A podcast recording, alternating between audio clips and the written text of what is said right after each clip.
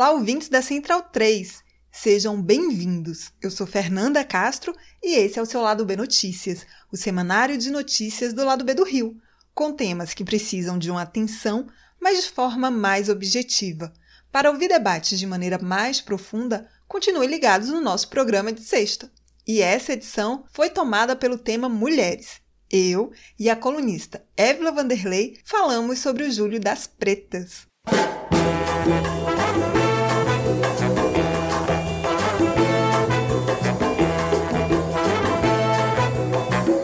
O julho é das pretas. Na verdade, todo dia é das pretas. Mas o mês de julho, desde 1992, quando foi realizado o primeiro encontro de mulheres afro-latino-americana e afro-caribenhas, se celebra o 25 de julho como o Dia da Mulher Latino-Americana e Caribenha.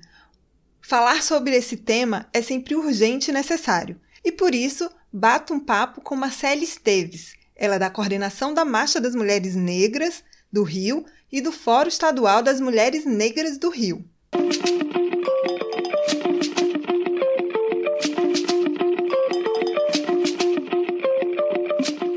Bem-vinda, Marcele. Prazer ter você aqui conosco.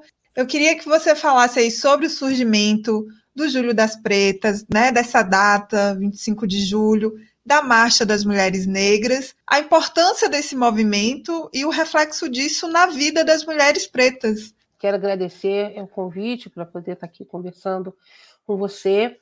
Bom, primeiramente, é, 25 de julho, tá, ele é uma data importante para as mulheres negras, né? A gente comemora aí o Dia da Mulher Negra Latino-Americana e Caribenha, e também comemoramos o dia de Teresa de Benguela, que foi uma mulher negra que durante praticamente três décadas conseguiu ali levar né, o quilombo, conseguiu é, reivindicar e conseguiu também combater todo um processo né, é de escravidão, é de resistência. Então é um dia importante é, para as mulheres negras. A Marcha das Mulheres Negras é, ela ganha um, um, volume aqui no Rio de Janeiro a partir da marcha é, de 2015. Né? 2015 foi o ano em que comemorou no Brasil inteiro, né? Fizemos a marcha para Brasília e tivemos um número de mais de 100 mil mulheres negras marchando em Brasília. Então, foi um marco. E aqui no Rio, nós também, é, juntamente com a Marcha de Brasília, fizemos, já no mês de julho, no Julho das Pretas, a nossa primeira marcha antes de irmos para Brasília. E marchando, reivindicando, é, sobretudo, falando sobre né, o bem viver, que esse era o tema é, de 2015, um tema nacional, e reivindicando, para além da visibilidade dessa mulher negra, mas, sobretudo, por políticas públicas para essa mulher negra.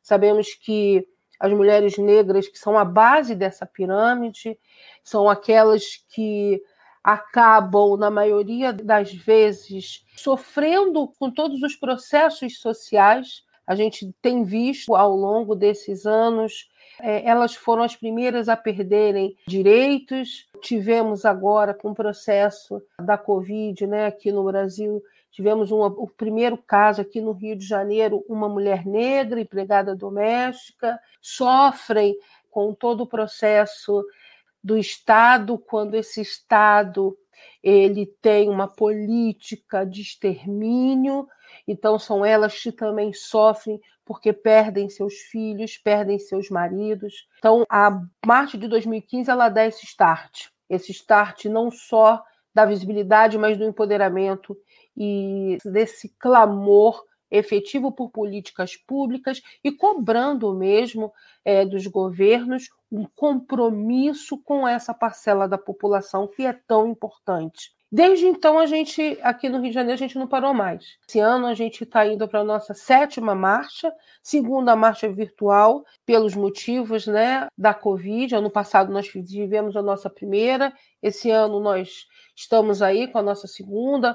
É, a marcha esse ano ela tem um tom de novo, tom de, de chamada aos governos, né, federal, estadual e municipal. O tema é Mulheres Negras em Marcha, na luta pela vida, contra o racismo, contra o sexismo e um grito muito forte fora Bolsonaro, porque essa política de extermínio negacionista, é de desvalorização total, é sobretudo é, da cultura negra, não favorece é, a nós mulheres negras. Temos visto ao longo de todo esse período o quanto é, as mulheres negras é, sofreram. Dados práticos, por exemplo, de violência, quando a violência doméstica ela diminui entre as mulheres brancas, ela dá um salto para mais de 70% entre as mulheres negras. Então, é, mais do que nunca, fazer a marcha, de novo ter é, o Júlio das Pretas incidindo sobre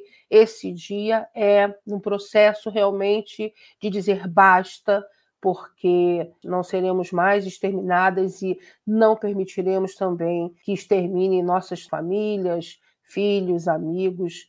Né? E, sobretudo, a gente também traz para essa luta toda a questão é, das mulheres LGBT, gente, né, as, as lésbicas, as bissexuais e trans, que quando também são negras, essa violência opressora ela acaba incidindo de uma forma é, mais violenta, é mais sanguinária. Ótimo. É o segundo ano que é virtual, né, por conta da pandemia. Imagino que seja um desafio muito grande para vocês. Eu queria que você falasse um pouco sobre essa construção virtual, assim, os pontos positivos, negativos, como é que vocês estão conseguindo aglutinar e trazer todos os debates apenas virtualmente. Vou voltar só um pouquinho, porque para falar da marcha, a marcha a gente ela é, é, aquela reivindicação mesmo, a reivindicação política de rua, né? É, a gente consegue na marcha presencial, a gente articula né, enquanto Fórum Estadual de Mulheres Negras, a gente articula, se não todos, quase todos os municípios do Rio. E a gente consegue congregar todas essas mulheres aqui no Rio de Janeiro, marchando em Copacabana, que a gente considera é um espaço, quando se pensa em Rio de Janeiro, todo mundo olha. É, ano passado nós, foi realmente um desafio a gente pensar, articular, porque sabemos que existe um problema com relação ao, ao, processo né, da internet. A internet não é para todas e todos. A internet é para uma parcela da população. E a gente sabe que parcela é essa. E quando se fala de, de mulheres negras, nem todas têm uma banda larga, nem todas têm um, um, celular que consegue segurar o tempo inteiro. Então, esse foi o nosso primeiro desafio. Mas a gente também entendeu, primeiro, que era importante, por conta é, de mulheres que estavam bem, bem mais distantes e que talvez não conseguissem estar no Rio de Janeiro por conta de, de mobilidade, por conta de grana, né? Alguns municípios são muito distantes e a pessoa precisa ter para chegar aqui dois, três ônibus. A gente bancou nesse sentido, não, vamos fazer e a gente e, e vamos ver o que acontece. Trouxemos a pauta, as pautas, nossa pauta sempre focada no racismo, contra a violência, o bem viver. No passado lançamos campanha de violência contra a mulher. E a gente se surpreendeu. Foi realmente uma marcha que nos surpreendeu com os mais variados pontos. Nós tivemos mulheres, por exemplo, que isso a gente achou que foi incrível, né? Que colocaram ali um valor X de dados no celular, porque se sentiam é, empoderadas a estar naquele espaço, a dar a sua voz, a sua contribuição, trazer a sua experiência. Isso foi fantástico. Isso demonstra o quanto é importante que a gente é, articule realmente né, nos municípios. Então, tivemos é, mulheres de todas as faixas etárias, todo o espectro de classe, de localidade. Passado foram quase 10 horas de marcha virtual. E quando a gente foi ver os números, né, onde a marcha alcançou, então nós alcançamos todos os municípios, todas as regiões do Brasil, e nós alcançamos cinco países. Então, o processo de, de alcance, de visibilidade, da discussão do tema foi realmente foi bom mas a gente perde um pouco aquele calor da avenida, aquela, como a gente diz, aquele mar de mulher negra que adentra aquela Avenida Copacabana em que, em alguns momentos, a gente tem algumas palavras de ordem e em alguns momentos a gente para a marcha, se vira para os prédios e faz a chamada, por exemplo, para aquelas empregadas domésticas, babás, que a gente percebe que estão ali nos olhando lá do prédio, atrás da cortina, e isso é muito poderoso. Isso é muito significativo. Então, a gente pega um pouco esse calor. mas com relação à potência do que essa marcha ela causa, ela realmente ela é muito grande. Esse ano de novo a gente vem para uma segunda com as dificuldades porque perdemos muitas companheiras por conta desse negacionismo, por conta de todo um não cuidado com a população, de todo um não cuidado e respeito pela vida. Então, vai ser uma marcha que vai ser emocionante também, esse ano a gente conseguiu, é, a gente está aí reverberando, tivemos algumas atrizes, né, algumas ar, artistas negros que estão fazendo a chamada nos seus próprios Instagrams, redes sociais, é, aderindo, falando da importância da participação, da, do processo de integração, chamando a atenção para o racismo que fere tanto as mulheres negras. Vai ser um 25 de julho, mais uma vez emocionante, e, sobretudo, chamando a atenção é, também para o processo eleitoral, porque a gente não pode se furtar disso. Ano que vem, um ano eleitoral. E a gente precisa cada vez mais entender que não adianta só termos uma maioria negra no país, termos uma maioria de mulheres e a gente não conseguir colocar os nossos e as nossas lá. Precisamos, para além de visibilidade, de reivindicação, também ter e ocupar esses espaços de poder, esses espaços de política pública, os espaços onde efetivamente é, a política é voltada para a população como um todo e com questões específicas é, sendo trabalhadas e transformadas políticas em que atenda de fato a população. É muito importante isso que você falou aí no final, porque me parece que a pandemia ela escancarou muito dessa questão, né? De como não houve e como não há, na verdade, políticas pensadas para essa maioria da população brasileira, né? Então a gente tem as mulheres negras mais desempregadas, as que mais tem, sofreram violência, que infelizmente continuam vendo seus filhos sendo mortos pela polícia. Então, a gente tem um Estado que é racista, né? É um Estado que já nasce com esse cunho racista. A gente não pode esquecer, o Brasil foi um dos últimos países a abolir a escravidão. Então, simplesmente, opa, acabou a escravidão, e aí aquela negra, aquele negro estava ali, aconteceu o que com ele? Foram literalmente largados, largados à própria sorte.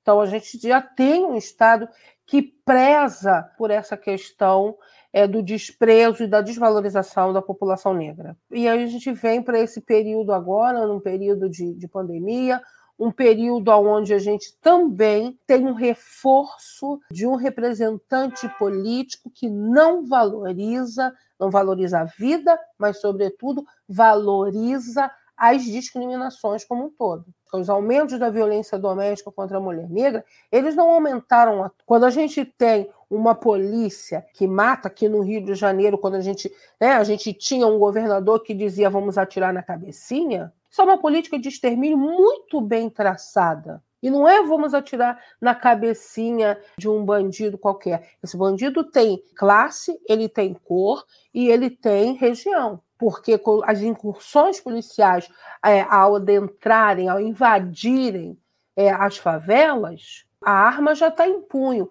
Mas isso, por exemplo, não acontece em áreas de milícia. Então, há que se questionar o porquê disso. Só no último mês nós vimos quantas pessoas negras mortas, são Joões da vida, são Kethlins da vida.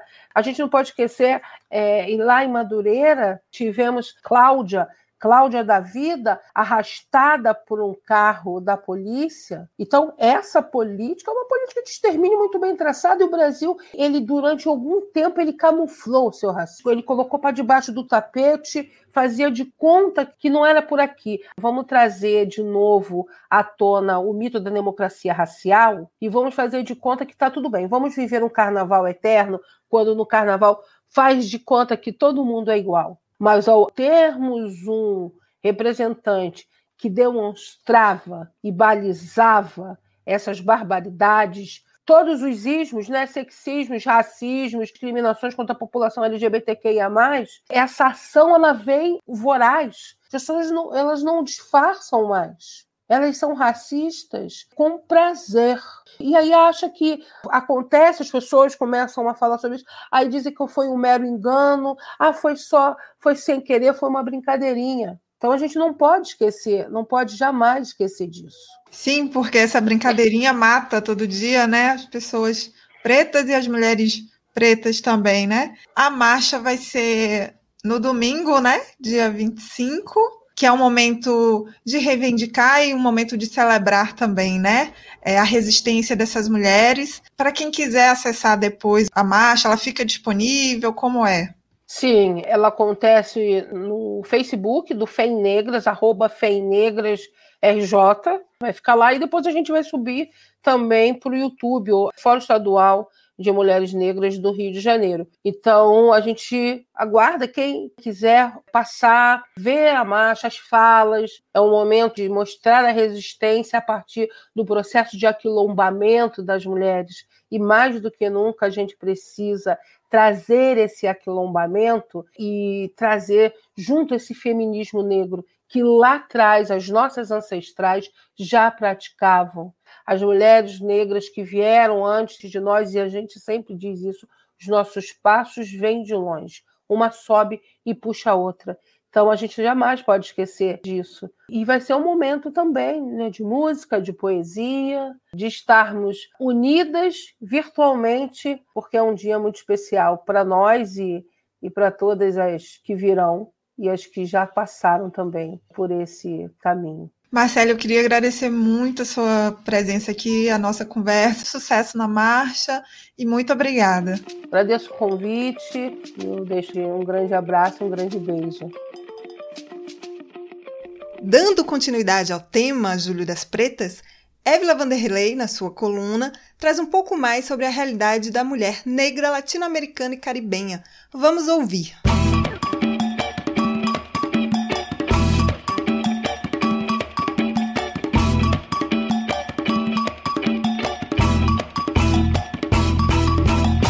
História das mulheres afrodescendentes latino-americanas e caribenhas carrega as marcas da escravização pela colonização europeia no continente. Por isso, no último dia 25 de julho foi comemorado mais um Dia da Mulher Negra Latino-Americana e Caribenha, com a perspectiva de rememorar, visibilizar e dar mais força à luta das mulheres racializadas sob o capitalismo do terceiro mundo. A data foi instituída em 1992 no primeiro encontro de mulheres afro-latino-americanas e afro-caribenhas, realizado na República Dominicana com a participação de mais de 300 mulheres de 32 países. No Brasil, o 25 de julho homenageia a líder quilombola Teresa de Benguela, que conduziu comunidades negras e indígenas na resistência por décadas à escravidão no século XVIII. É preciso entender que a escravização no continente teve consequências específicas para as mulheres racializadas.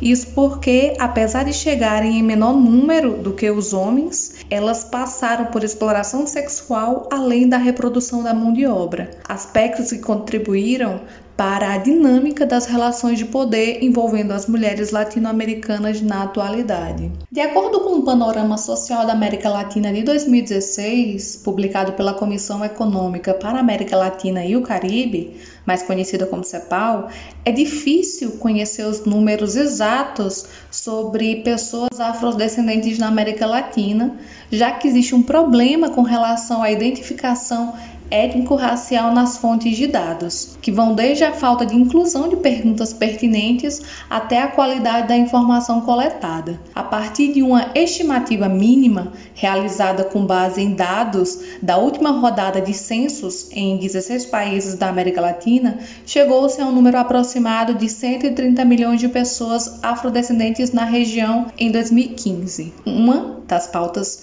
dos movimentos negros latino-americanos e caribenhos é incluir uma pergunta de autoidentificação da raça e etnia nos censos, uma pauta que existe desde a década de 70. Veja bem, uma das características do racismo estrutural é inclusive o apagamento da existência de pessoas racializadas nas estatísticas, a invisibilização de sua existência. Afinal, se não existem pessoas racializadas, não existem contradições e desigualdades étnico-raciais.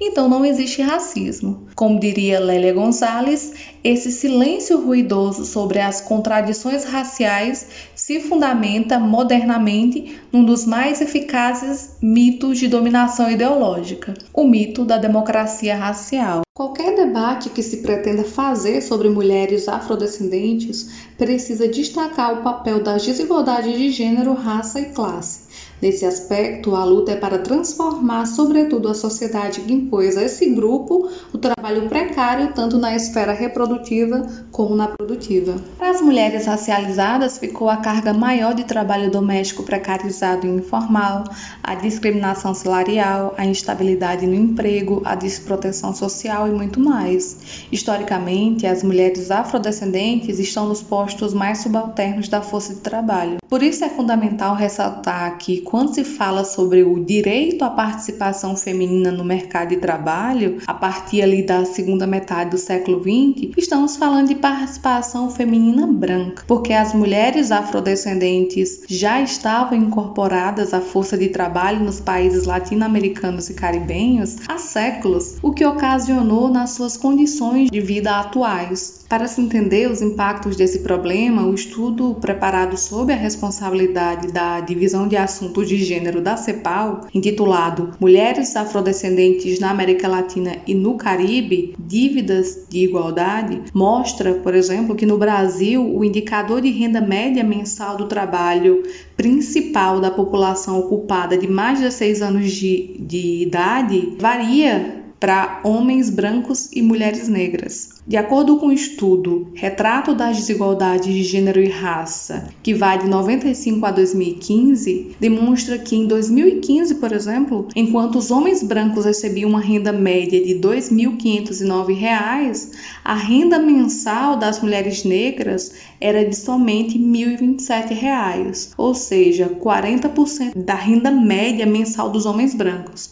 Isso porque a renda média das mulheres negras foi a que mais aumentou em duas duas décadas, um aumento de 80% entre 95 e 2015. O estudo ainda traça uma hierarquia de quem ganha mais no Brasil, que é a seguinte: Primeiro, homens brancos, depois, mulheres brancas, em seguida, homens negros e só então mulheres negras. Outro fator a se considerar é que na última década aumentou a presença de mulheres afrodescendentes nos níveis mais qualificados de educação, mas isso não significou recompensa pelo mercado de trabalho. Mesmo após mais de um século do fim da escravidão formal, o trabalho doméstico, agora assalariado, continua sendo uma das ocupações em que mais se concentram as mulheres na América Latina e no Caribe. Corresponde a quase 14% do total da ocupação feminina nas zonas urbanas. Destaca-se também como se constituiu representações sociais das mulheres afrodescendentes. Até hoje, o trabalho feminino negro se caracteriza como aqueles enquadrados nas funções de cuidado, como cozinheiras, lavadeiras e A desigualdade que marca as mulheres racializadas afeta também o seu acesso à seguridade social e o seu direito aos sistemas de pensões e aposentadorias. Devido às características do trabalho ocupado por elas, o acesso à aposentadoria é mais difícil, mesmo que elas ingressem antes no mercado de trabalho e saiam mais tarde que as mulheres não racializadas. A explicação é a concentração das mulheres afrodescendentes em trabalhos precários e informais. A pandemia do novo coronavírus pirou bastante esse cenário. Uma pesquisa realizada pelo Data Favela e pelo Instituto Locomotiva no ano passado apontou que as favelas, que têm a maioria da população afrodescendente tem 5,2 milhões de mães no Brasil.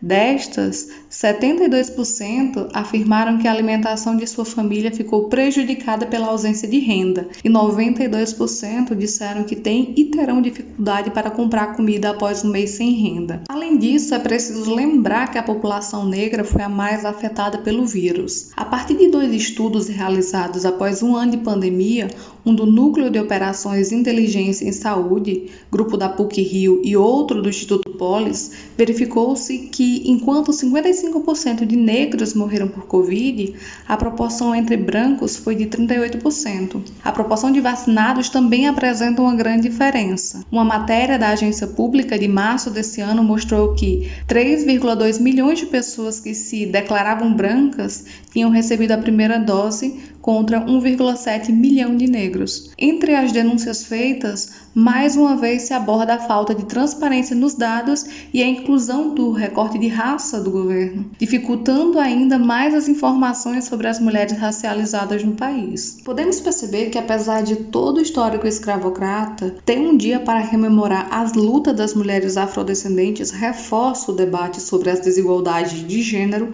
raça e classe na América Latina e no Caribe e busca visibilizar a presença histórica das mulheres racializadas como um grupo que vive num contexto histórico, social e cultural de sociedades escravocratas e racistas, e que, apesar de todas as dificuldades impostas a elas, especialmente nos espaços institucionais, é possível observar uma trajetória de resistência, luta e participação social e política dessas mulheres negras, como Teresa de Benguela, no contexto de suas comunidades territoriais. O Lado B do Rio é produzido com a ajuda financeira dos nossos ouvintes. Seja um apoiador do Lado B através do Padrim. Acesse padrim.com.br barra Lado B do Rio e nos ajude a partir de R$ reais. Você pode apoiar também pelo PicPay. Nos procure por lá. E se não puder ajudar financeiramente, sem problemas. Divulgue nosso programa para geral. As trilhas desse programa foram o Drama da Humana Manada, da banda É o Efecto, eu Tá Vindo no Copo, de Noriel Vilela, Salvador e Apache, da banda Ifar Afrobeat. Fique ligado no nosso programa de sexta e até semana que vem.